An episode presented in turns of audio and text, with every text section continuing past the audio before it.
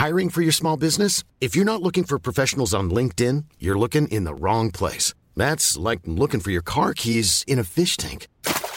LinkedIn helps you hire professionals you can't find anywhere else, even those who aren't actively searching for a new job but might be open to the perfect role. In a given month, over 70% of LinkedIn users don't even visit other leading job sites. So start looking in the right place. With LinkedIn, you can hire professionals like a professional. Post your free job on linkedin.com slash people today. Ryan Reynolds here from Mint Mobile. With the price of just about everything going up during inflation, we thought we'd bring our prices down. So to help us, we brought in a reverse auctioneer, which is apparently a thing. Mint Mobile unlimited premium wireless. Ready to get 30, 30, bit to get 30, bit to get 20, 20, 20, bit to get 20, 20, bit to get 15, 15, 15, 15 just 15 bucks a month. So, Give it a try at mintmobile.com slash switch. $45 upfront for three months plus taxes and fees. Promo rate for new customers for limited time. Unlimited more than 40 gigabytes per month. Slows. Full terms at mintmobile.com. Burrow is a furniture company known for timeless design and thoughtful construction and free shipping, and that extends to their outdoor collection. Their outdoor furniture is built to withstand the elements, featuring rust-proof stainless steel hardware, weather-ready teak, and quick-dry foam cushions. For Memorial Day, get 15% off your Burrow purchase at burrow.com slash ACAST and up to 25% off outdoor. That's up to 25% off outdoor furniture at burrow.com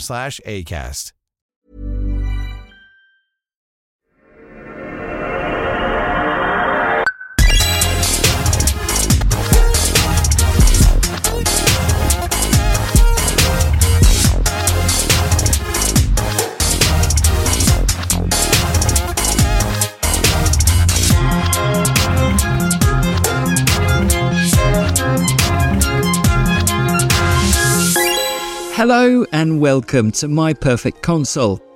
I'm Simon Parkin, and in each episode, I invite a guest to pick the five video games they would like to immortalise on their very own fictional games machine. Perhaps it was the first game they received as a birthday present, or the one that so obsessed them it caused them to fail their exams, or maybe it was the only thing that got them through a difficult breakup. Games, a bit like songs, often become powerfully attached to a particular moment in our lives.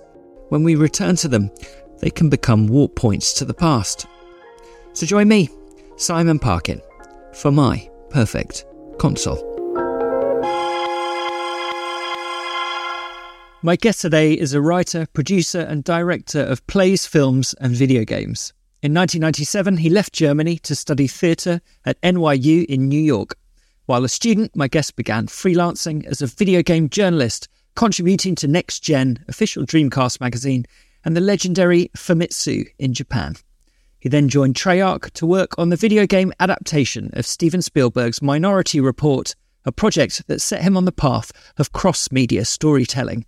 His 2014 graphic novel, Ricky Rouse Has a Gun, was named one of the Boston Globe's Books of the Year. And then two years later, his debut feature film, The White King, adapted from a Hungarian novel, debuted at the Edinburgh International Film Festival. Later, his theatrical adaptation of Ernest Hemingway's 1926 novel, The Sun Also Rises, became a West End success, described by a reviewer for the Sunday Telegraph as intense, raw, and compelling. And most recently, my guest directed C-Smash VRS, a virtual reality based follow up to the cult classic arcade and Dreamcast game Cosmic Smash. Welcome, Jörg Tittel. Thank you very much for this intro. Uh, uh, I, for, I, I never lived in Germany actually. I was born in Belgium, but uh, but I, Okay. but maybe that that explains my sort Did of. Did you study there? No, no. I, I my dad was German, and that probably expla- explains my sort of cross media sort of thing because I'm a cross media creation myself. Because my mom was Polish, my dad was German. I was born in Belgium, and hence I have no identity, or at least no national identity, which I actually kind of enjoy. Yeah. not having, and so therefore I have to do everything and dabble in everything. I guess. Right. Interesting. Yeah, and and and the the Hemingway adaptation actually was my wife adapted it, and I produced her West End show You produced it. Right, yeah. which so we, we, we had founded a production company together and and just made plays and films together and uh, and uh, she's not a gamer at all so so so I had to you know uh, e- eventually get back to my sort of incredibly nerdy roots and Yeah, yeah. I mean I feel I, I have to I have to say I, I feel most at home in games um, just because they combine everything You know? Yeah, I was going to ask you that because obviously you've had some success in all these different areas. Uh, you know, graphic novels, films, theatre. Um, is it is it video games where you feel you most enjoy telling stories? Well, I think like now, especially in the way the world has evolved over the last 20, 30 years, where, you know, I mean, everyone has started second screening life, uh, you know, their own children at this point. The one art form where that's not impossible pretty much is video games. It's like, yeah, you can, you mm. can do a Twitch stream, I guess, while you play a game, but you do have to quote unquote engage with the content, you know, while you play it. and that and that for a creative person that puts blood, sweat, and tears into a project is is is reassuring and almost essential. I feel that you know when we make films, the only place where they can have a real real home, uh, one where the audience will respect it, is on the big screen, is in the cinema. Because at home we're all distracted away from from our films now. I mean, you know uh, you know, my you know Martin Scorsese masterpieces that I purchased on Amazon end up in the my stuff folder. You know, and it's just right. It's, yeah. It just doesn't feel right. yeah, that's such a great point. I hadn't thought of that, but yeah, I will sometimes be watching a TV series or a or a film, and then just find myself glancing at Twitter or something, and then have to almost sort of make the psychological effort to not do that and put it to one side and engage properly. But yeah, with video games can't really do that, can you? Unless it's a loading screen. Yeah, no, I mean, it's it's funny. It's like with games, you have to pay attention, and and, and in VR even more so. I mean, you you you're trapped in some in, inside somebody else's creation, um, and it's like we, we almost have to take people hostage now to get that to have their attention. But uh, but it's it's it's it's a kind it's a kind uh, relationship. I hope. But also games, you know, of course they're they're immense because they're also the most democratic form of art. What do you mean by that? You know, they're the one that that doesn't just say like I am. It's not just I'm the great artist and here's my thing and you have to enjoy it. It's like no, I, I want to see what your input into this thing mm. will be. I want to I want to invite you in.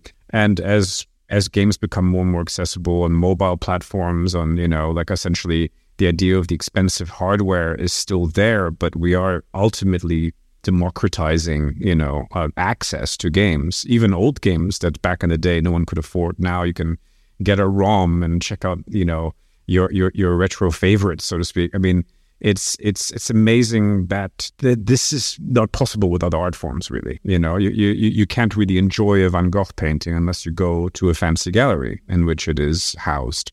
And with games, we invite people uh, more. So I. I, think it's the evolution of art. You know, it has, has come to a place where where now you know games uh, have combined everything from you know fine arts to music to architecture to you know, to theater, to to to audience participation, all those things and to this beautiful thing that just keeps evolving. I I, I think they're they're beautiful thing games, and, and and they have yet to reach their potential. Really, mm-hmm. yeah, indeed. So I, have met you once before, Jörg, earlier this year, and um, if I had to describe your vibe in a word, it would probably be excitable, uh, which is great, very passionate person. But I think you are my sense is that you are unusually excited about this current project that you've got, uh, C Smash VRS. It is it is based on a rather obscure arcade uh, slash Dreamcast futuristic uh, sports game. I think you know maybe not that many people will have played it. Of course, I've played it. I'm a professional, but uh, for those for those people who who perhaps haven't played it, what was it that that you know drew you to this game in the first place and made you want to update it for a contemporary audience? You know, it was back in 2001. I had actually just had an article of mine published in Famitsu DC, which was Famitsu's Dreamcast magazine um, in Japan. And and for that magazine, I'd interviewed Yoshitaka Amano, the artist, yeah. Yeah, the artist, the, the the artist who created essentially Final Fantasy's, you know, characters and, and style. And I went to his studio at the time in, in New York and had interviewed him and took pictures of him in his studio. And I felt completely giddy. And I was just like 19 years old at the time or 20 or something. And as I, when I received that copy of that magazine, and it was going to be one of the last issues of it because only a couple months after that, the Dreamcast would be discontinued by Sega in that issue, I saw a screenshot of this game, and it said Naomi there. So it was released on the uh, Naomi arcade uh, hardware, which the which used which share the same architecture as the Dreamcast. Actually, I have the yeah. Cosmic Smash cabinet behind me there. You do indeed. I could see. and uh, and I got and I saw that screenshot of just one screenshot of this minimalist sort of almost outline of a player with a with a sort of futuristic racket and these blocks in the back, and it just it just conjured up in me these feelings of like this is the ultimate game. I, I just I love this. It just Yeah. seems to embody everything that I love about games in this one snapshot. And and then I saw that it was going to come out in October or November or something at the time and uh, couldn't wait for it to come out. In the meantime, they discontinued the Dreamcast. And when that game actually came out and uh, landed on my desk, I managed to, you know, snap up an imported copy. The object was just stunning. That that case, which was this the unusual DVD case, they all the other Dreamcast games in Japan came in CD CD cases. It was sort of like milky white, wasn't it? It's a transparent, semi-transparent. and yeah. the orange disc was shining through the milky white front. It was just an absolute Yeah. design icon. I was like, wow, this is so beautiful and yet so tragic. The fact that this didn't get the, you know, the success that it deserved. And at the same time, almost Rez came on Dreamcast as well, um, which, you know, of course, Tetsuya Mizuguchi and his then uh, team at United Game Artists had made. And they were, he's, he was friends and worked very closely with Kenji Sasaki, who was the executive producer of, of Cosmic Smash. And I imagine that they would have had I've never confirmed this with with uh, with Tetsuya, but uh, they, they, I'm sure they would have looked at what they were doing, uh, what the other teams were doing, because they had things in common stylistically. yeah, similar aesthetic, Yeah. wasn't it? Yeah. and those two games to me are timeless, and and of course, Rez Infinite has has had an incredible life in VR and and and on sort of next gen consoles. But it was back in 2001 that I really fell in love, and I wanted to one day play this in VR. You know, uh, because to me, Sega was always a VR company. You know, it, it always felt like a virtual reality to me. Ever since I stepped inside uh, an Outrun cabinet in 1986, and and my my little feet barely touched the pedals. You know, I was just I I stepped inside a headset essentially, right? It but it just moved. It it it, it uh, took my whole body to a whole a beautiful place, and yeah. So so so I always wanted been to in the back of game. your So mind. it took 20 yeah, years. for all that time. Yeah. And uh, I, I mean, we will come back to this a bit later in the chat, but just quickly, tell me, how did you go about securing the rights? Because I guess uh, you can't just walk into Sega Sega's offices in Hammersmith or wherever they're based and go, um, "I want to make Cosmic Smash 2. What did you do? Well, I mean, firstly, the people at Sega Europe didn't even know what Cosmic Smash is. And and uh, and they, you know, I think they made some inquiries. I did approach them at first, and that didn't go anywhere. And eventually, I I, I managed to start talking to to Sega in Japan, and even there, you know, I was getting these, you know, almost weird looks from people going like, "What? Why?" People jumping on Google going, "Is that one of ours?" What is this? And, and- also, if it is, it is ours, and we looked at the, and it was only released in Japan. It's like I know this. It's like okay, and, and um, so so yeah, I, I almost had to convince the rights holders as to why it would be a good idea for, uh, and why this thing had value. You know, which is kind of a, a bad way, I guess. But it, I just felt that it deserved to come back. It and had to it had to come back, and it had to come back in this new and evolved form, which I feel should have always been its natural form. You know, it felt like a virtual reality thing because that's what arcade games again feel like to me. You know, I, I, feel like I'm stepping inside those worlds rather than sitting on a couch and being sort of separated by the screen. You know. So then began all the negotiations that you can't talk about, but uh, but we've got it anyway. Uh, okay, all right, yeah. So I've asked you to pick the five video games you would like to install in your very own ideal video game console. Um, you've picked five corkers. I think you've you've actually already mentioned the first title. So why don't you tell us about this? Tell us about this game. What is it? Why do you love it? When did you first encounter it? My first game is Outrun.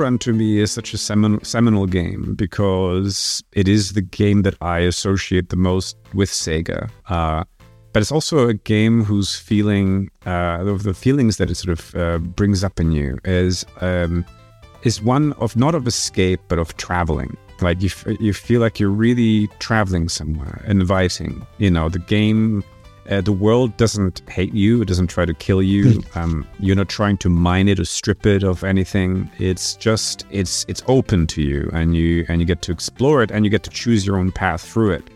And one round of it, when you know how to, when you, once you've learned how to master it, you know, is, can be cr- incredibly fast. It will only take, you know, 10, 20 minutes, depending on how you play it and, uh, and how, how hard the difficulty setting you set it to. But it's, but it is, it just feels good. Uh, the music is stunning. The graphics are timeless. And so that feeling is one that I've been chasing ever since, you know. And and very rarely do games bring it back to me. And, and maybe it is maybe it is some sort of weird midlife crisis now where I go like, oh, you know, I want to feel like that eight-year-old child again. Was there one particular Outrun cabinet that you would personally visit all the time? Yeah, there was. Well, no, because I was in Brussels at the time, and and the way I visited that one was it was part of a traveling oh, circus. Oh, okay.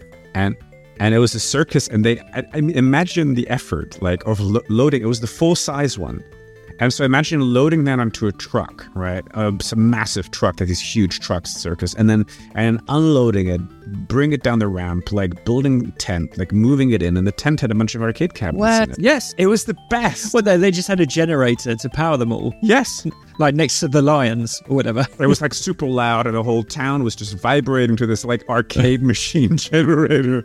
But it was Right. It was stunning, and, and I played all these incredible games in there. So, so once a year, literally once summer would arrive, and it would I'd bring arcade games. Yeah. So that's how I played out. No way! What a great memory. That's so cool. Did you you were living in Brussels at the time? Did you move around a lot, or was that where you spent all of your childhood? No, no, I, I, I, I didn't move around a lot. Uh, my parents uh, were in Brussels because my father was working for the European Commission um, uh, in Brussels, uh, and uh, which this uh, great country of the UK has now separated itself from. Uh, Nothing to do with me, mate. Yes, I know. He, he he was one of the evil sort of you know uh, uh, bureaucrats in Brussels, Right. But uh, but no, he he he was a, a great guy, my dad, and, and my mom uh, was a composer, a Polish uh, film composer, and also operas and, and and symphonic music and chamber music. And um, so I was growing up in Brussels, but spending quite a lot of time in France because my parents had a house there in the south. And so it was mostly spent between Belgium and France, really, before I then moved to the Did States. you feel any pressure to learn an instrument and all of that stuff? Follow after your mum? You know, I did. I did. I felt pressured, and and I don't like being put under pressure, and uh, and I also felt that I would never be able to compete with my. Not that I wanted to compete with my mother, but I would never. But I always be in the shadow of my mother if if I was to become a, a musician. And I love to sing, and I'm a musical person, and I adore music, and and I, and most of my friends are musicians actually but it's I just felt like you know my mother was a genius. You know, she wrote her first concerto when she was six years old. You know, there's no way I would ever be able to Oh, wow. to measure up to that. And so so that's how. I, but I, but stories and telling stories and entertaining people is something that I love to do the most. And uh, and I felt that that games were you know ever since I was little would be you know the place where where you could do that where you could really you know um, create art some sort of new form of art. And and my mother believed me like you know whenever I would she would go and travel somewhere the concert or something out to America or something can you please buy me a, a, a CDX or some other obscure game system? It's very important for me because one day I want to be I want to be making games. So it's like for research purposes, mom, you know. And uh, and end, my father was completely just shocked every time she'd come back with some sort of new video game. Sort of, Come back with a massive box next to a violin or whatever she plays. yeah, yeah, yeah, yeah. It- but you know, it's yeah. So I have to, uh, to thank my mom for it. She believed that that I was onto something, which is which is Yeah, great. oh, that's quite interesting. It's funny how kids pick up on the way in which the the optimum way to pitch their parents on how they should be allowed a particular toy or video game system, isn't it? Like, Yes, yes. It was always about yeah, games. Were always about pure productivity for me, of course. well, yeah, and you released a game earlier this year called The Last Worker, so it's uh, that's maintained. Hasn't it? yeah, Yeah, absolutely. I mean, uh, but the Last Worker was an interesting one because that was a game that that I've spent many many years making. Like at first on my own, and then sort of like gathering up the cast, the gathering to cast together of Jason Isaacs and Olafur Darri Olafsson and all these wonderful people, and then eventually teaming up with this amazing team at Wolf and Wood up in Newcastle, um, Ryan Bousfield and his team of people of of amazing developers. And it's so interesting that in the meantime we Cosmic Smash came, or C-Smash, and that for that matter, came together. And Ryan, uh, who's equally a madman to me, I think, agreed to do it. So suddenly we were making two games at the same time. Extra productive. Uh, I'm sure your parents would be pleased. yeah, yeah. Yes. Sadly, they're not here to see it, but uh, I'm finally doing mm. something. Uh, you you made good on your childhood promise. Yes, so. only took me half a lifetime to get there, but you know, you know, better late than never. Okay, yeah. Let's come to your your second game then. Um, tell us about this one. My, my, my second game is Heart of Darkness.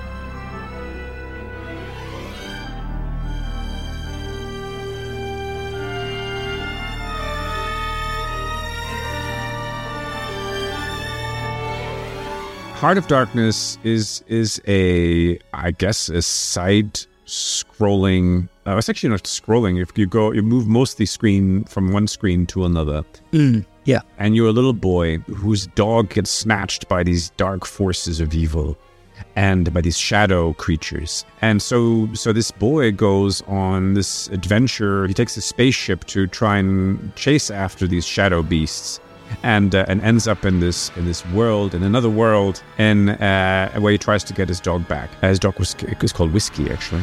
I, I, think you'd be allowed to, to, to call the dog after an alcoholic drink anymore in a video game, but you know those were rock and roll days back then. the nineties.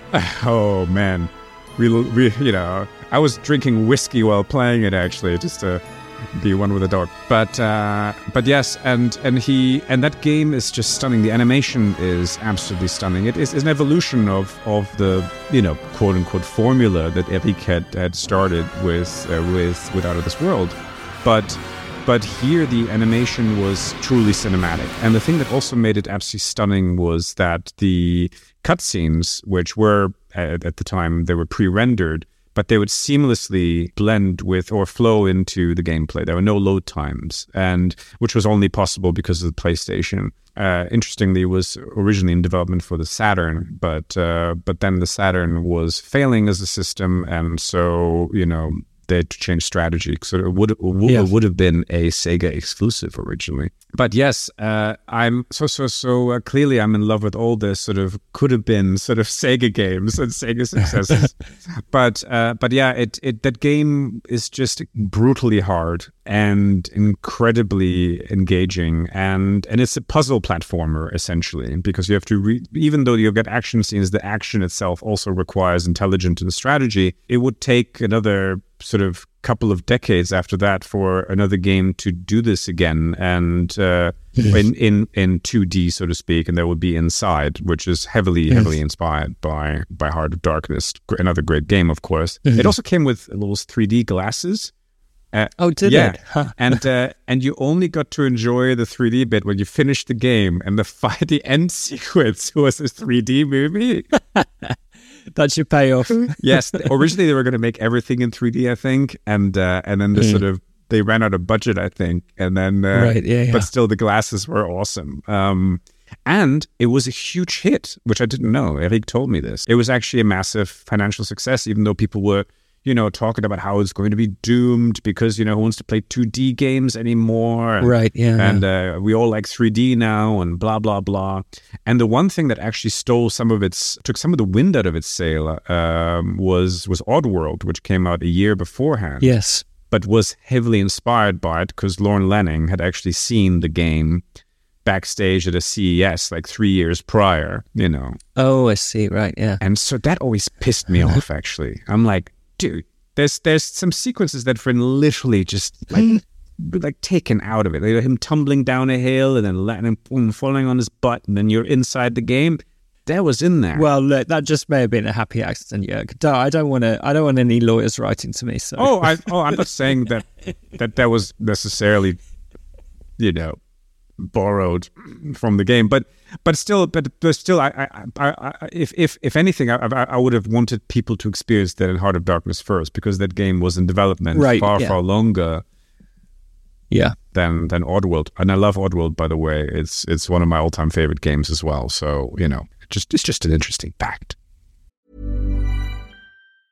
Hiring for your small business? If you're not looking for professionals on LinkedIn, you're looking in the wrong place. That's like looking for your car keys in a fish tank.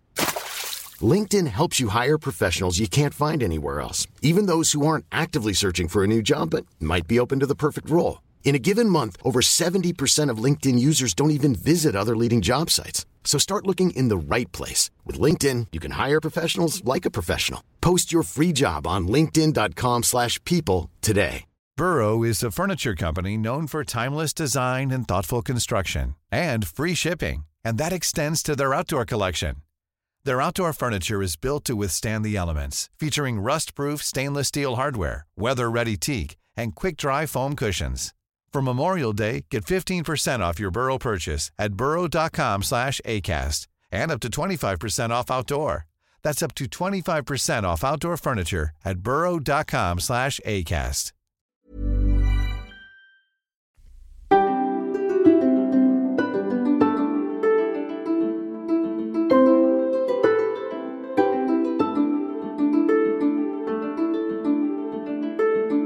So tell me, how did you come to to move to NYU then to to study theatre? So you're you're living between France and Belgium at this time, and then yeah, what what takes you over there? Well, I, I, I wanted to become an actor, and um, and I um, I just graduated. Well, do you graduate from high school? I guess you do. And uh, and uh, and I I really wanted to go to to the UK, and I want to go to London because that's where theatre resides. And I was also incredibly disorganized and didn't fill out the application forms fast enough uh, in order to go to a acting school or a conservatory or something in London.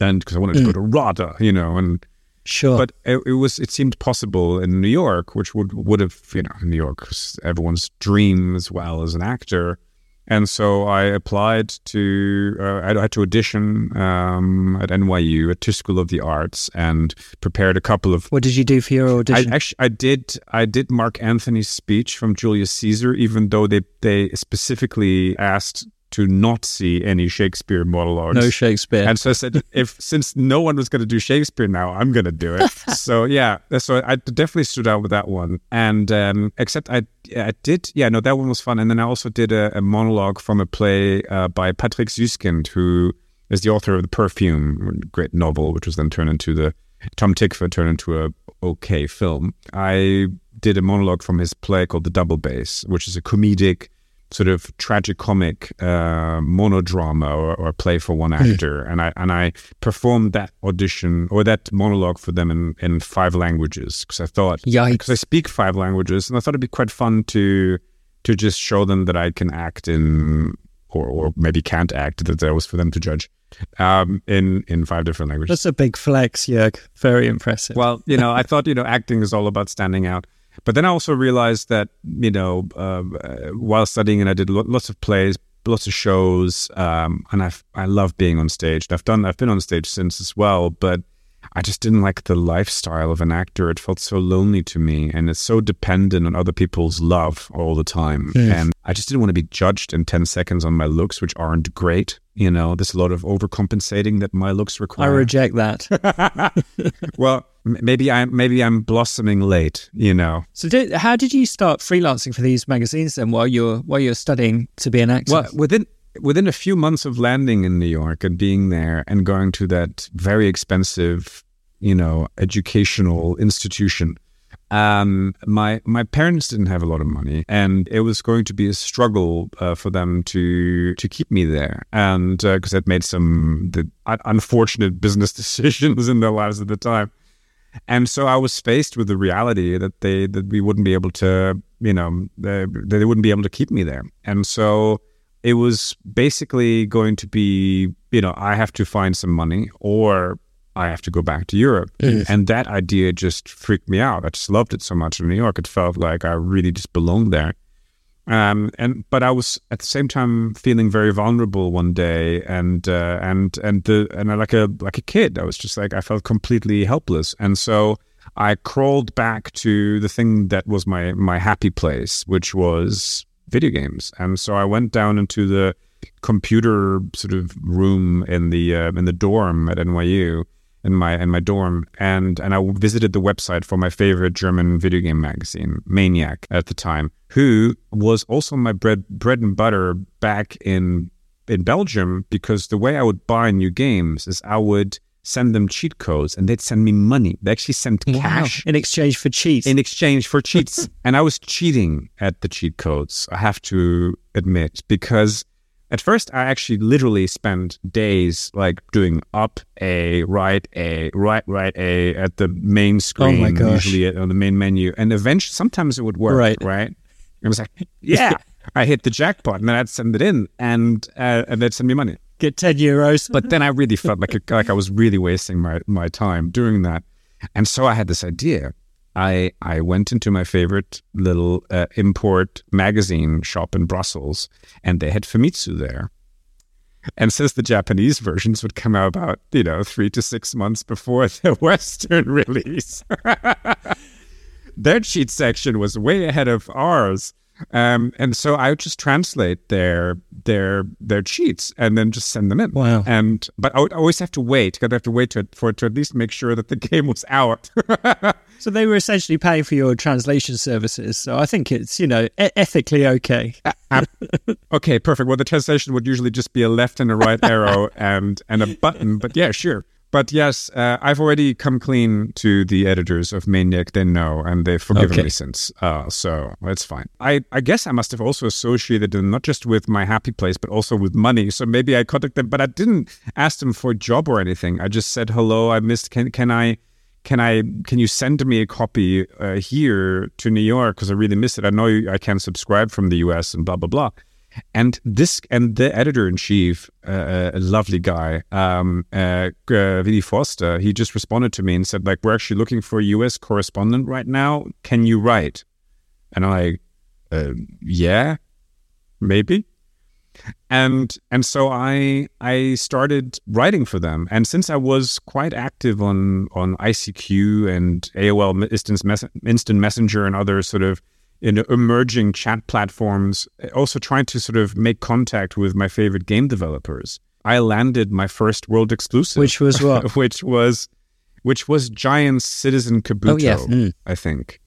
I think it was either that or it was uh, it was that it was two at the same time. It was that, um, which was an incredible game, and also another one was a company called Big Blue Box at the time was working on an as of yet unannounced game for for Xbox. Well, but it wasn't Xbox yet because they didn't know what they were making it for yet, and it was going to be Fable. Right.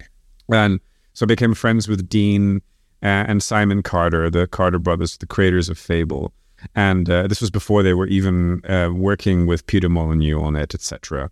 And uh, and they said they were working on on a big epic sort of RPG narrative thing. And so I also had the first sort of teaser reveal of that, and that got the attention of Next Generation magazine. And then I started working for them, and You were off. etc. So I was off. Okay, uh, we better come to your third game. What is this one? And uh, tell me why you love it.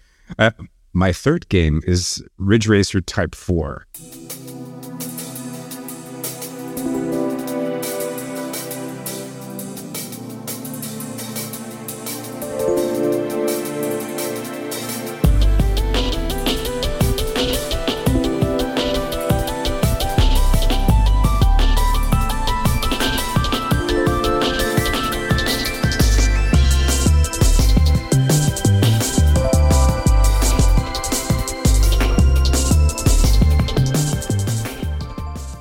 Ridge Racer Type Four is is a, a, another just incredible design icon, you know, uh, and and uh, it, it's a game that has the best soundtrack to this day. Well, perhaps you know once we've had our our our, our time to our, our um, our way with it, but uh, but no, I mean Ridge Racer Type Four was. Uh, is a game that I play and replay all the time. It's the it's after Outrun and Sega Rally, you know, my favorite racing title. Um, it's it's and it doesn't it, it's extremely hard to be really really good at it, but it just feels like you're flowing and and it feels like you're dancing. Your car is dancing in that game. It feels like you're lounging, like you're partying at night it takes you to just a, a, different place and the and the graphic design of it the menus the everything, the presentation, the feel of it is just perfect. It's you know I, I can't think of another game that has uh, that is packaged and, uh, and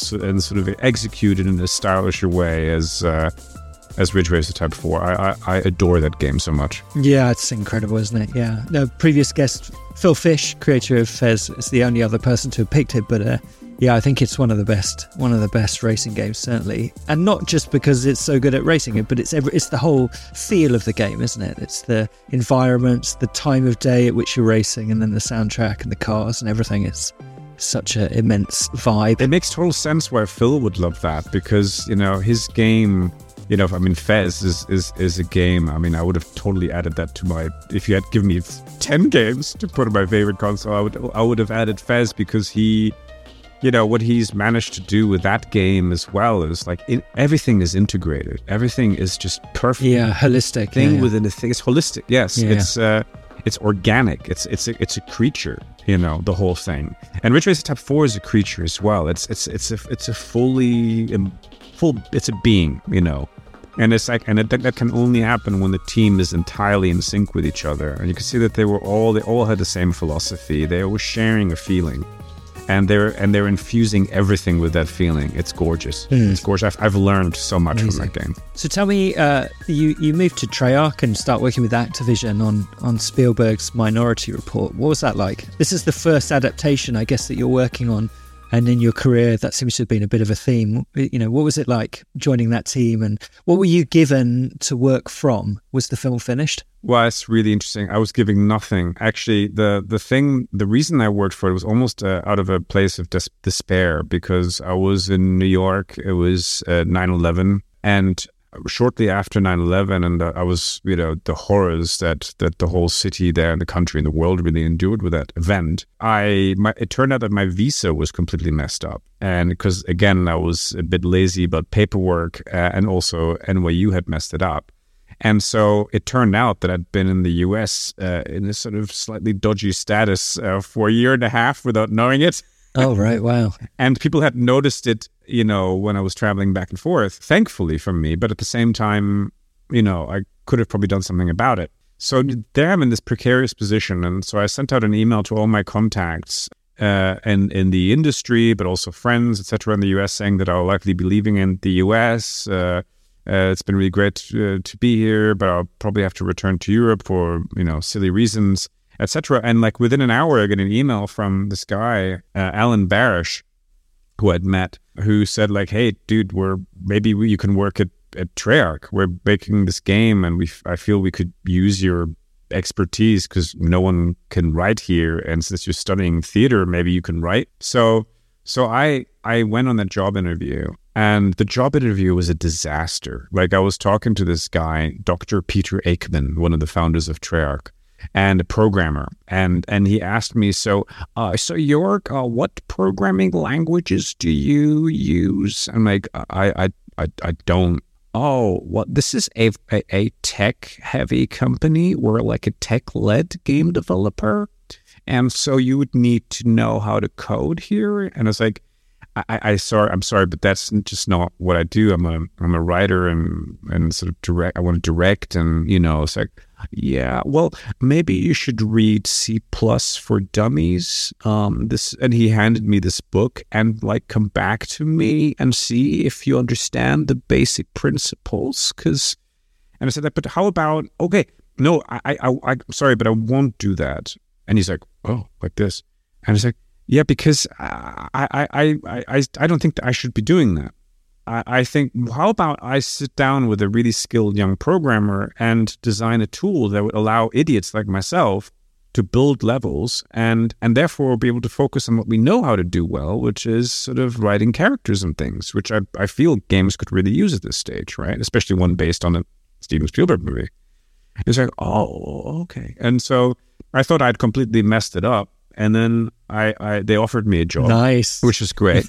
Th- th- but but we had absolutely no Right. access to the To the film. To- uh, sorry, to the film. Um, they gave us no access to the film. I was told by the producer, uh, one of the producers there, he said like, "Well, I've read the script and I can walk you through it." And I'm like, um, yeah, it's like yeah, it's it's a high security situation. You know, it's we're under multiple NDAs. You know, we cannot. You know, the junior team members cannot read it and all that stuff.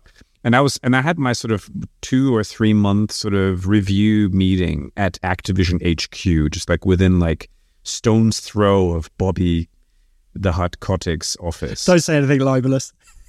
Did I say anything? Not yet. okay. And I and I was in a meeting with uh, with a producer at Activision. So he's like, you know, the the the, the, the boss of the Treyarch producer essentially. Yeah. And he's uh, so so so how is it going? You know, how was your experience here so far? We've had some positive feedback on your performance and all that jazz. And I go, it's great. I don't know how my performance could be positive because I have no idea what the film is about. You know, I, you know, I, I've been given this thing. I have no idea. I mean, it seems like we're doing something that goes counter to what the film is about. Yeah, well, that's because we can't use Tom Cruise's likeness. That's not part Oh, of the license gosh. agreement. It's like a comedy, isn't it? It's like a if you were writing. I mean, it's like a script for something where you it was go, "This awful. is too far fetched." It was awful. And you know how the film was about predicting violence and murder, and you had these precogs characters, and they could and and they were tied into some cables and computers, and like you couldn't even commit a crime because it- they would predict your crime ahead of you doing it. You get arrested ahead of time and whatever. So what what did Treyarch decide to make? Uh, what kind of game did they decide to make? Is is a brawler where you walk around and throw people out of windows, and you go like, Yeah. hang on a second. And it's like, yeah, yeah, just right around that. So I don't know, they've turned off the precog department or something temporarily. And so I'm like, but that's not the that's not the point of the whole thing. We're missing the whole point. This is bullshit. Like, so so anyway, but that's what we're doing, they said. Okay. Anyway, I was in that meeting and and at some point he was actually called into uh, Mr. Kotick's office. And so during that time I looked at the little sort of filofax with all the phone numbers. And I called up the production office of the film. I did. No, you didn't. and I said, Well, like uh, Amblin. it, it was it was at Fox, I believe, or whatever the studio was. Oh, Fox. Okay, yeah. And um, and I said, uh, "Excuse me, hi, hi, yeah, hi. I'm calling you here from Activision, and uh, I'm technically the uh, a writer on a junior writer on this on the game on the Minority Report game." And they go like, "There's a game?" I was like, "Yeah, yeah, yeah, yeah." There's. I, I guess this is probably something that went straight only through your marketing department, but but we're working on a game, and some of us are really, really passionate about making a really good game, and I'd love to do that myself. The problem is I haven't read the script, so do you think I could read the script? Oh yeah, sure, sure, sure. Um, just, just where are you right now? Activision headquarters. Is that just the address? What's your name? Great, cool. We'll send you a copy right away. And I'm like, really? Yeah, yeah, sure, sure, sure. Okay. So, so, so the meeting continues. He comes back. You know, he sits down whatever, and literally within 20 minutes, this guy in a motorcycle helmet comes in. He goes like, "Mr. Tittel." And this courier hands me this, and, and and the producer goes like, "What is this?" I'm like, "Oh, that's that's the script. The the, the what, what's this script the script to the to the to the movie." And it's like, "What do you mean? What movie? What, what Minority Report? I, I just asked for it. Don't worry, it's, it's it's cool. Like they're they're totally cool with it." So that didn't put me in the greatest stead, unfortunately, with most people. Well, with the middle management, I guess we're pretty cross that you cut out their jobs there. middle management was essentially creative directing this project, which explains the quality of that game. But I'm very, very proud actually of one moment. Again, we sat down with a couple of junior uh, programmers one night. We bought ourselves a 12 pack of beers and we stole some of the sort of web slinging code from Spider-Man team, which was downstairs at Treyarch. And we built the sort of tunnel chase sequences as a sort of little proof of concept, which turns out to be the only thing that's fun in the Minority Report game. Because I mean, the one thing that we knew is there was a tagline on the poster that that had been a teaser poster which said "Everybody runs," and so yeah, let's have him run away from something. And the easiest way to do that would be on a jetpack in the tunnel.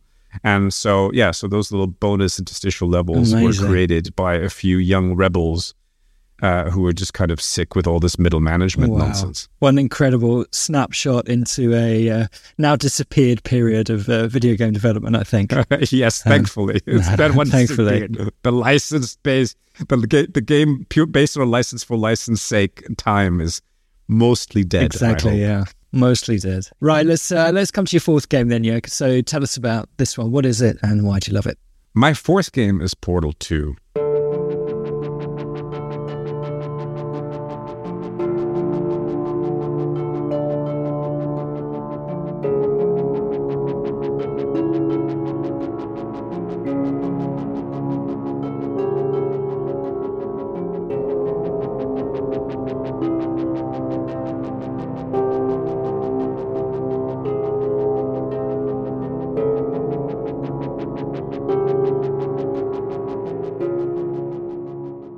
Portal 2 is is a game that to me was the perfect combination of, of storytelling and gameplay, puzzle mechanics, world building, and everything sort of seamlessly, beautifully integrated. And it's just so delightful to play. And it really just like pushes your your brain and your your brain cells to to their limit. And also you could play it together with someone else. I mean, it's the first game that I really truly played co-op with someone else and and it and and to figure things out together rather than just shooting stuff and killing things was amazing. Like it's it's it's it is just an, an absolutely perfect game. Uh, I, I love it, and you know I've since also become friends with Chet and Faliszek, who actually wrote the co-op uh, missions in in the game, was or at least one of the writers on it. A great guy, and and it's just it's just a, a game that puts an instant smile on my face. Yeah. Yeah, it's also, you, you're someone who has written and talked about a lot the dominance, I suppose, of uh, of the gun as the interactive tool used in video games, and it's, uh, I suppose, interesting in that sense as well because it's you are essentially firing a weapon, but of course it's a passive uh, projectile it's sending. You you fire once to uh, create a magical portal, and then you fire a second time to do the exit for that portal, and then you can walk between them. So it's a game that is sort of solved with a gun, but uh, not in the traditional way. Yeah. Um, is that something that's important to you as well? It, it is because I, I, you know, it's interesting. uh, I had this interesting conversation at the really wonderful Reboot Develop Blue conference in in Dubrovnik. Like I was um, sort of uh, hosting a, a panel on VR design and the future of VR design, and one of the t- panelists, uh, Doug, he had this interesting comment which I hadn't really thought about, hadn't really realized at that point, was that technically the controller is a gun, like we because the triggers are Because of the because of the triggers, triggers. right, yeah. And Yeah. when you think about real world uses of triggers, we don't have them anywhere really except guns and then perhaps you know, a power hose, which is why Power Simulator, I guess, is so popular. but it's, it's true. It's like it's sort of the dominant thing. It's like it's ki- kind of the most mechanically complex element on controllers as well. It's the one that has haptics built in. It's like, you know, the most effort has been put into this trigger. Uh, I guess the, and I did a little bit of research on that uh, a couple of days ago, actually. Um, it was the N64 controller, the first one that had a trigger on it. It was, hmm, hmm. they did it for GoldenEye specifically. Hmm. Um, Right. So thank you, Nintendo. I thought you were family friendly. But no, it's it's it's guns are interesting. I I, I mean I I I, lo- I I I have played lots and lots and lots of violent games in in my days, and I still do. It's just like it- it's just it's almost like when it is taken for granted that I just start to feel a little bit icky about it. It's just boring. It's like it's the easiest way to deal with the problem is to kill someone. You mm-hmm. know. I mean, and the problem is you never have to deal with the consequences of that action in games, or very rarely. It's just like it's it's in the real world. It's an it's it's it's a dumb thing to do. It's easy as hell to kill someone. I mean, it's you know, it's but it's I, I like the in between points. You know, the the, the the the the negotiation. The hang on a second, can we just Yeah. hug this out or something? Yeah. It's a problem with, I suppose, game engines are so good at rendering physics and ballistics, and that stuff's very easy to like calculate the movement of a projectile through 3D space. Yeah, Uh, the things you're talking about, negotiation, you know, human emotion, reading the tells on a person's face, all of that's much, much harder, isn't it? Yeah, but but it also inspired me. I mean, the portal inspired me, and also the, also wanting to challenge the idea of the gun as a or, or of killing or destruction as a sort of leading game mechanic inspired me to make the last worker. You know, where where I felt that you know uh, the thing that I find the most destructive right now in society is not being killed quickly by a bullet, but but slowly being killed by automation and by being replaced. Uh, by being rendered useless by sort of big capitalism, sort of big tech, and Amazon being a very good example of that, where you work in these fulfillment centers and you essentially only have to follow orders that are on a PDA that's on a, that is beeping, you know, down the seconds between each package that you've picked up from the shelves. And I thought, wow, that's the most dystopian video game. It's like you know, people, you know, uh, hundreds of thousands of pickers, as they call them in the world, have to do this dystopian video game, play it while you know damaging their bodies and souls you know in these places the size of multiple football stadiums you know on concrete and metal and with no natural light you know 10 miles a day sometimes. Mm. Yeah. And you go like, wow, that's that's I want to make a good video game out of, about this. Yeah. And yeah, you're right. It's already quite video game like the beeps that you're having to full, do fulfillment within yes. all of that. Yeah, the, the, the, the points yeah. they, they get points. You get points for showing up late. You know, um, negative points. Right. And if you reach a certain number of points, then you get uh, you know fired, right? Uh, but but I also feel that mechanics should um, have meaning and and very often in games the mechanics are separated from the meaning. You know you have almost have stories projected onto something that is essentially still tomb raider 30 years later. Yeah they're always the the best games are always the ones that manage to marry the two aren't they? So you've got a a, a resonance between the mechanic and the story yeah. Okay why don't we come to your fifth and your final game yeah? Tell us about tell us about this one, which uh, you are, of course, very close to. Uh, what's this game, and and why do you want to uh, put it on your console? You know, I mean, my console so far uh, is a flat slash pancake game system, uh, as as as they call it. But uh, no, I, I, there had to be a VR game on there because I've always wanted to be inside these incredible holodeck experiences one day, and and also, and it's also because Tetsuya, in a previous episode of your fine podcast, put his own game in, in his top five. He put a couple on there. Oh, yeah. put two. Okay, so, so yeah. I'm okay. So I'm I'm uh, I I felt it would be it would be um, potentially you know the the opposite of humble if I put my own game in there. But since he's put two, allow me one. Um, uh, and also he's one of my heroes, by the way. Uh, so, so he, he, he should have put five of his games in there because I mean, Sega Rally was so nearly in my top five. It's, uh, it's just a perfect racing game as well. Um, but so yeah, what's the game? Oh, sorry, God. my fifth game is C-Smash VRS.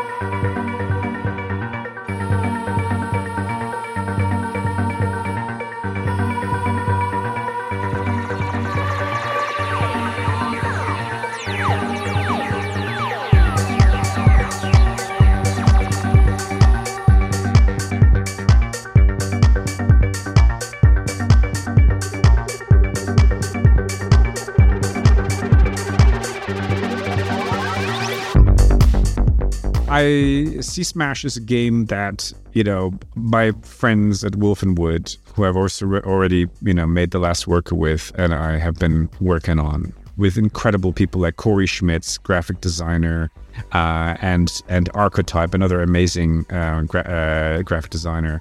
Uh, in the in the game industry, in and out of the game industry, and with Ken Ishii, the incredible DJ, musician yeah. who DJ, who's also written uh, a track for for Rez actually in the past, and uh, Danalogue, who wrote music, uh, who is part of the two incredible bands, The Comet is Coming and Soccer 96.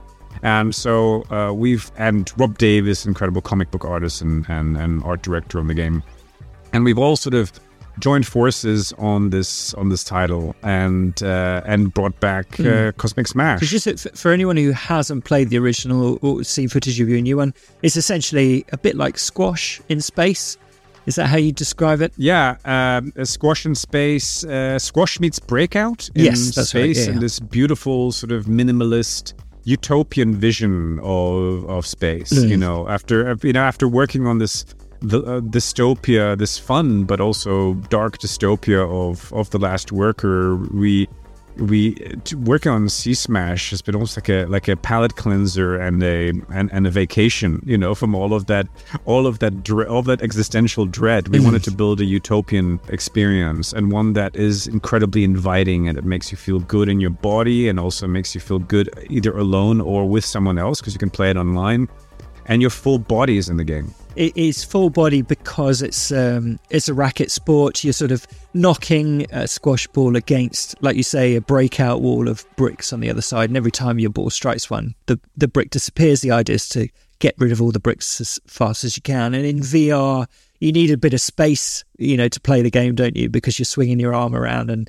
you know lining up backhands and slice shots and all of that. Yeah, we released a, a demo in March. Uh, the full game is coming out uh, on the on the 23rd of uh, June, but we released a demo in March, and we've had multiple tweets. I'm afraid of people smashing things. Oh, jeez. Uh, Smash by smashing. sea smashing. Yeah, things in there in there in there so we haven't been really like um sort of promoting that a whole lot on on the, the socials but um but there was one couple of streamers actually in Japan who actually smashed their brand new 55 inch Sony plasma TV. Oh, jeez. It's not my fault, okay? Like people should set their sort of like safety settings and like set up their space properly before they play any VR game. Did you get Corey Schmitz to do a very nice little disclaimer for you in beautiful? yeah, he did. Yeah, him and Dan. Yeah. Um, but but but they still pre-ordered the game and they're still following the game on Twitter and and so I think that is testament to how fu- much fun it is. I feel really really sorry for that TV uh, and and and and hopefully it was insured and everything. I, I don't know, but um, it is it is yeah your whole body is inside of it and it's incredible because it's you, it's not just floating hands like in most VR games or it's like you you see you have legs in it. Your your your arms are attached. You can play it seated or standing as well. And we don't favor anyone based on either of those choices. So so you could be actually pl- playing it fully physically in your couch as well if you want. And uh, it's uh, it's just a blast. It just and we play it.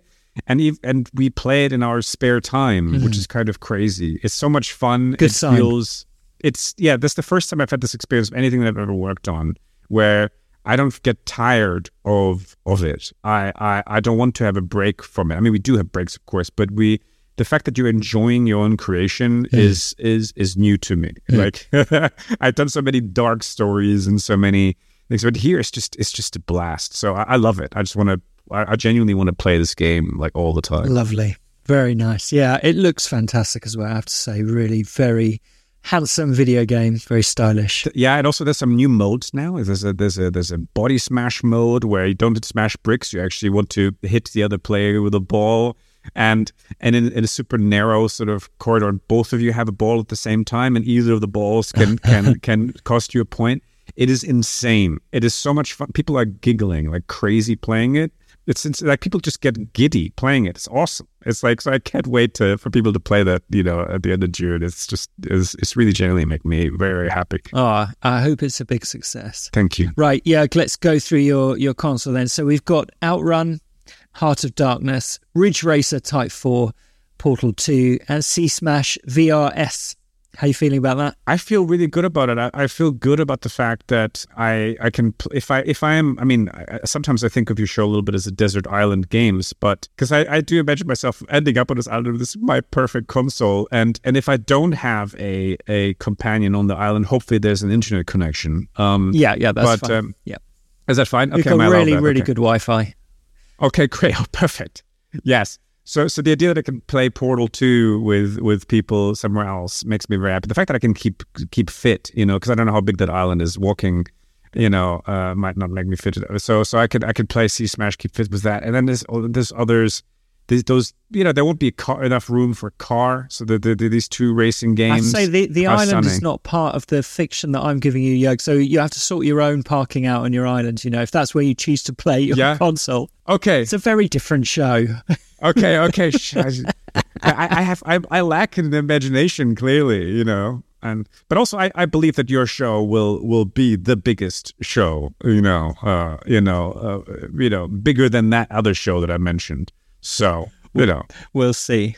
Okay, yeah, just before I let you go, um, you know, I've mentioned there that you, you obviously have a talent for, for adaptations. That's something that you're very interested in, and you have been ever since you first worked on the Minority Report. Um, you know, are there any other properties that you'd like to adapt? You know, I suppose people would be interested to hear if there's another Dreamcast game you'd like to update now that you've got an in with Sega. Yes, I won't say which. Oh, come on, give us give us three, and I'll tell you which one I hope it oh is. God, no, I'm not going to do that. Give us five. Okay. You can't just you can't just say yes. I want to okay, do okay, well. You okay. I'll say, but okay, but I might I might not say yes. I might not say yes if you if you get it right. Let's do it that way. Okay, that's fine. Yeah, I'll give you five different Dreamcast games. We got to do some really random randoms. Ferrari three five five. Okay, you won't get the license for that, but yeah. God, so we're down to four. uh, oh my god. Um. Uh. Okay. Um. Uh. Okay. So Dreamcast specifically, or or okay. Uh. Oh my god. Um. Jet Set Radio. Mm, lovely. Um. ChuChu Rocket. Yep. um. Was there a House of the Dead? House of the Dead. Okay. And um, Samba de Amigo. Okay. Oh yeah, that'd be great. All right. Oh wait, that's coming out in August. Like Sega's actually making that in August. Oh, are they? Okay. Yeah, but Yeah. Not, they keep re-releasing that, but they don't have the plastic maracas, which is what you need. That's what they had with the uh, Dreamcast one, which is what made it so good. So I, yeah. because they did one on Wii, didn't they? Where you just had to use the little controllers. It wasn't quite. yeah, as good, here it's going to um, be on Switch. I think it's a Switch exclusive. I think. Okay. Um, so I guess you can use the the thingies, um, the the Joy Cons, but uh, but yeah, the maracas are awesome. I, I still have my maracas, and oh, I love that game so much. It's uh, the original, Yeah. um, new one. I hope I hope I hope they do it right. It'd be great. It'd be great if they sort of revived it. Well, to be f- to be frank, I'd I'd like to see a return of any of those five. So let's hope that you you get one of them. That would be great. Yeah, I, I'm, I'm, yeah, but I'm also working on an original title uh, with the world's best narrative designers. Um, yeah, uh, it's it can be a very lonely experience working on games um, for many years, and so I now want to make a game quickly, but with the best people, so we can all sort of enjoy the fruit of our labor. Not three or four years after lonely, lonely, you know, being stuck at home or whatever, working on the stuff. So. So that's one of my next next things. I'm very excited about it. So. oh, great. yeah. Well, we will all watch this space and uh, be excited to see what you do next. So um, yeah, thank you so much, Jörg. It's been great to talk to you and hear your stories, especially about the Minority Report. yeah, thank you. It was it was a it was a crazy time, and it's at games. I mean, I think I think there's some amazing stories uh, forming in the in the current state of the game industry. You know, I, I'm I'm hearing so much stuff. It's like it, we're in so much flu- we're in so much flux right now. We always have been because we're new, you know, as an art form. But uh, it's like it, it is it is uh, it is a fascinating medium, and uh, and it's and, and your show is, is a great one to listen to because it's rare that we actually get to hear from the creators and and and from the people that are essential in sort of shaping this as a cultural medium. And uh, so so thank you for having me, and and, and thank you for inspiring me. Oh, I appreciate that. Thanks, Jörg.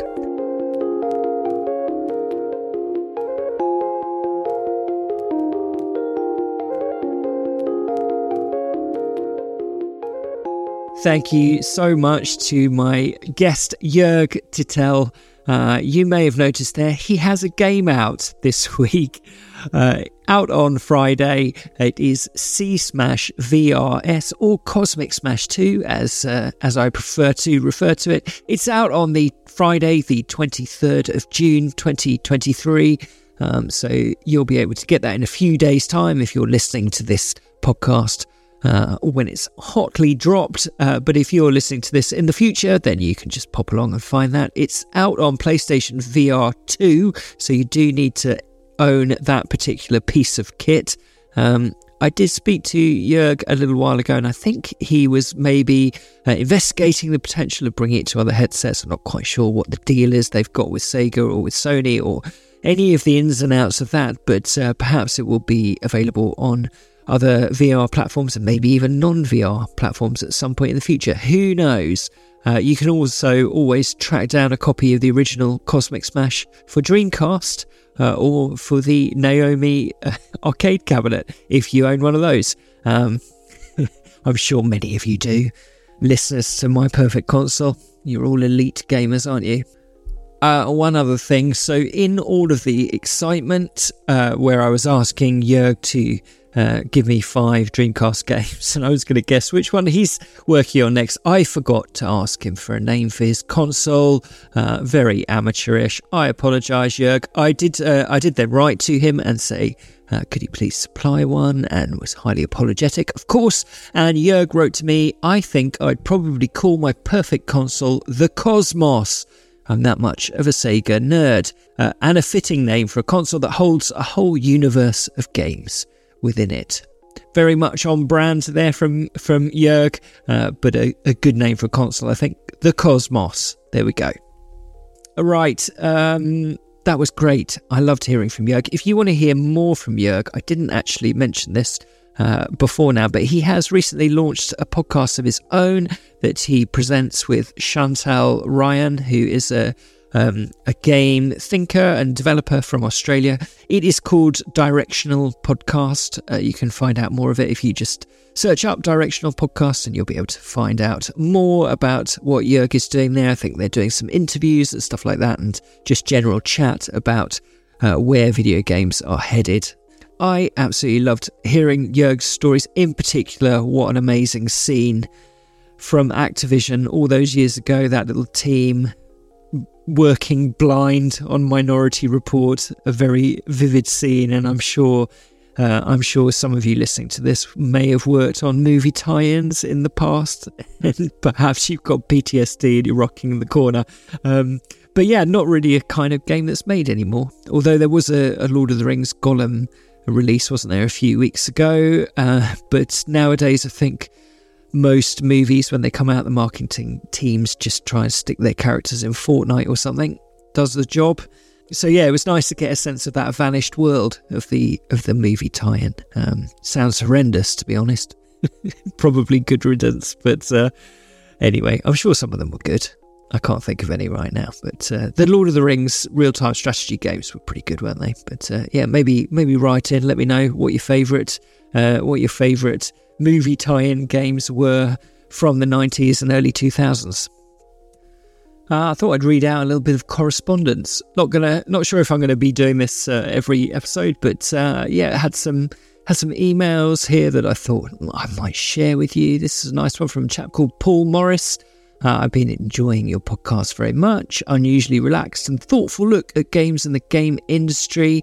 Um, Thank you, Paul. He says one small piece of feedback is I would like a little more formal introduction on what each chosen game is, as well as how it's played. Uh, that is a fair point. Um, I'm aware that uh, you know not not every listener would have played every game. In fact, I have not played every game that comes up on this podcast. So um, I will endeavour to try to ask my guests to explain what's going on in their picks uh, a little more thoroughly. I have got lots and lots of episodes that I've already recorded. Um, so yes, it's it that's going to sort of come in gradually. I would say over the next few weeks and months. Uh, but yeah, I will try try and lock down a bit more what happens um, in each in each game that's under discussion. And actually, quite a few people have also emailed just to say, can I can I repeat the names of the games as well because you can't always catch it when the when the guest uh, sort of you know states it. Uh, so I will try and do that as well, and I do repeat them at the end of the episode, uh, which was some early feedback on the podcast that came from my friend Tom Fennick. Um, told me to do that. So yes, I will try and uh, try and just make that clearer as well. Nice email here from Tom White. He said, I just wanted to send you a note to say thank you for a wonderful podcast. Thank you very much, Tom. Uh, I've always loved gaming, but never had much of a community to share that love with. Your podcast feels a bit like that. It's only the second gaming podcast I've ever uh, loved. The other is A Life Well Wasted, a very, very good podcast. That is um, not many episodes, but each one thoroughly, brilliantly produced, and you should go and listen to those. That's me speaking there. Uh, this is back to Tom. Happily, my five year old stepson is just getting into games, and we've cracked out a few of my old consoles as an introduction, which feels synergistic to your podcast too. Uh, that's very very um, sweet message there. Let's see. Here's one from James Campbell. Uh, who says, I've listened to all the episodes now, bar the most recent one. I love the format and how open guests have been. I like that it's a diverse group of people, hearing writers, actors, game designers, and musicians uh, on games is really interesting. Thank you, James. Um, he says, Do we have any sports related people coming up in uh, any forthcoming episodes? Uh, I don't. I will get to work on that. Uh, James just does suggest Will Still the coach of Reims. Uh, so, this is the chap who has led his French team to much glory, and he, I believe, cut his teeth on Football Manager. Um, so, a great story there. I don't know if he's fed up talking about Football Manager, but I will try and get in contact with him, see if I can get him involved. Um, he also asked my uh, last question is Do you have any Nintendo related guests coming up? I do indeed have a fantastic Nintendo guest coming up uh, very shortly uh, who's got some incredible stories from uh, hanging out at, at, Nintendo in the early 90s. Uh, some real fantastic anecdotes there to share with you. So I look forward to that. Um, yeah, thank you. Just a very small selection of the, the emails and messages that I sent. Thank you for all the kind messages as well about the episode with Tom Bissell from a couple back people really, really loved hearing from Tom. Uh, he was a fantastic guest. Obviously, a very eloquent human being. Uh, I think used to giving lots of interviews, but uh, but also, yeah, I mean, just so wide ranging, knowledgeable about games, and of course, Tom has achieved. Uh, great things in, in a diverse number of industries in which he's written. So, um, yeah, if you've not listened to that, I do recommend you go back, have a listen to the brilliant Tom Bissell. If you would like to write to me, then you can do so at myperfectconsole at gmail.com. Uh, if you are someone who is maybe interested on coming on the podcast, don't be shy. You can email or get your get your person to email. Uh, there are uh, I'm getting more and more requests for, for people to come onto the podcast, which is wonderful. I do try and get back to everyone. Um, and uh, yes, so I, you know, no promises, but if it's a if it's a good fit, then try and make that work. Uh, but anyway, if you just got some comments and thoughts and suggestions, then do get in contact, or just uh, yeah, you just want to say hi. That's all good.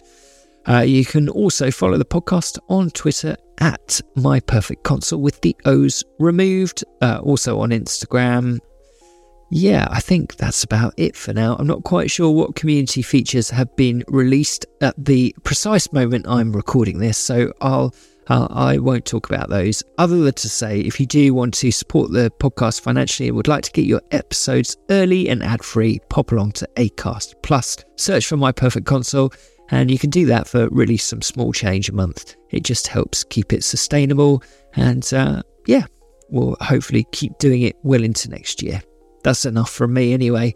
Uh, I'll be back again next week with one more guest, their five games, and one more perfect console. Until then, goodbye.